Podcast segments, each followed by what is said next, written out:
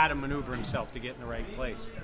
I think it's just a guy that you know obviously has a great feel for the defense, and um, you know he's you know obviously has a great feel for the system that they run, and you know he's he's able to get open, uh, you know with the connection that him and Mahomes have with each other. So uh, you know it's just a guy that's experiencing, you know a guy that's been in this league for a while, um, you know making plays for a while. Tremaine, what's it was what was it like to get Tre'Davious back at practice for you guys today?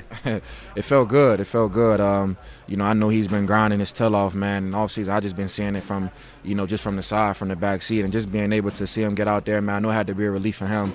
I know it's probably a little emotional for him, just thinking about it, man. Thinking how far that he came, because um, obviously he's been playing at a high level for all these years, man. Just being able to get back and do the and play the game that you love, even though he's been doing it, but it's kind of been from the side. So just being able to, you know, come out with his guys, man, and you know, be able to just have fun. And I think the biggest thing was me just seeing him smile, seeing him laugh, man, and it meant a lot to me, and I know it meant a lot to him because he's been putting in work, man. I take my hat off to him just from seeing it from my perspective, uh, seeing everything that he's been on, and uh, just seeing his dedication, man. And you know, he didn't hang his head, complain one time. He put his head down and he kept working. And uh, I mean, you see him out there moving around. He didn't lose a beat, so I'm excited to get him back.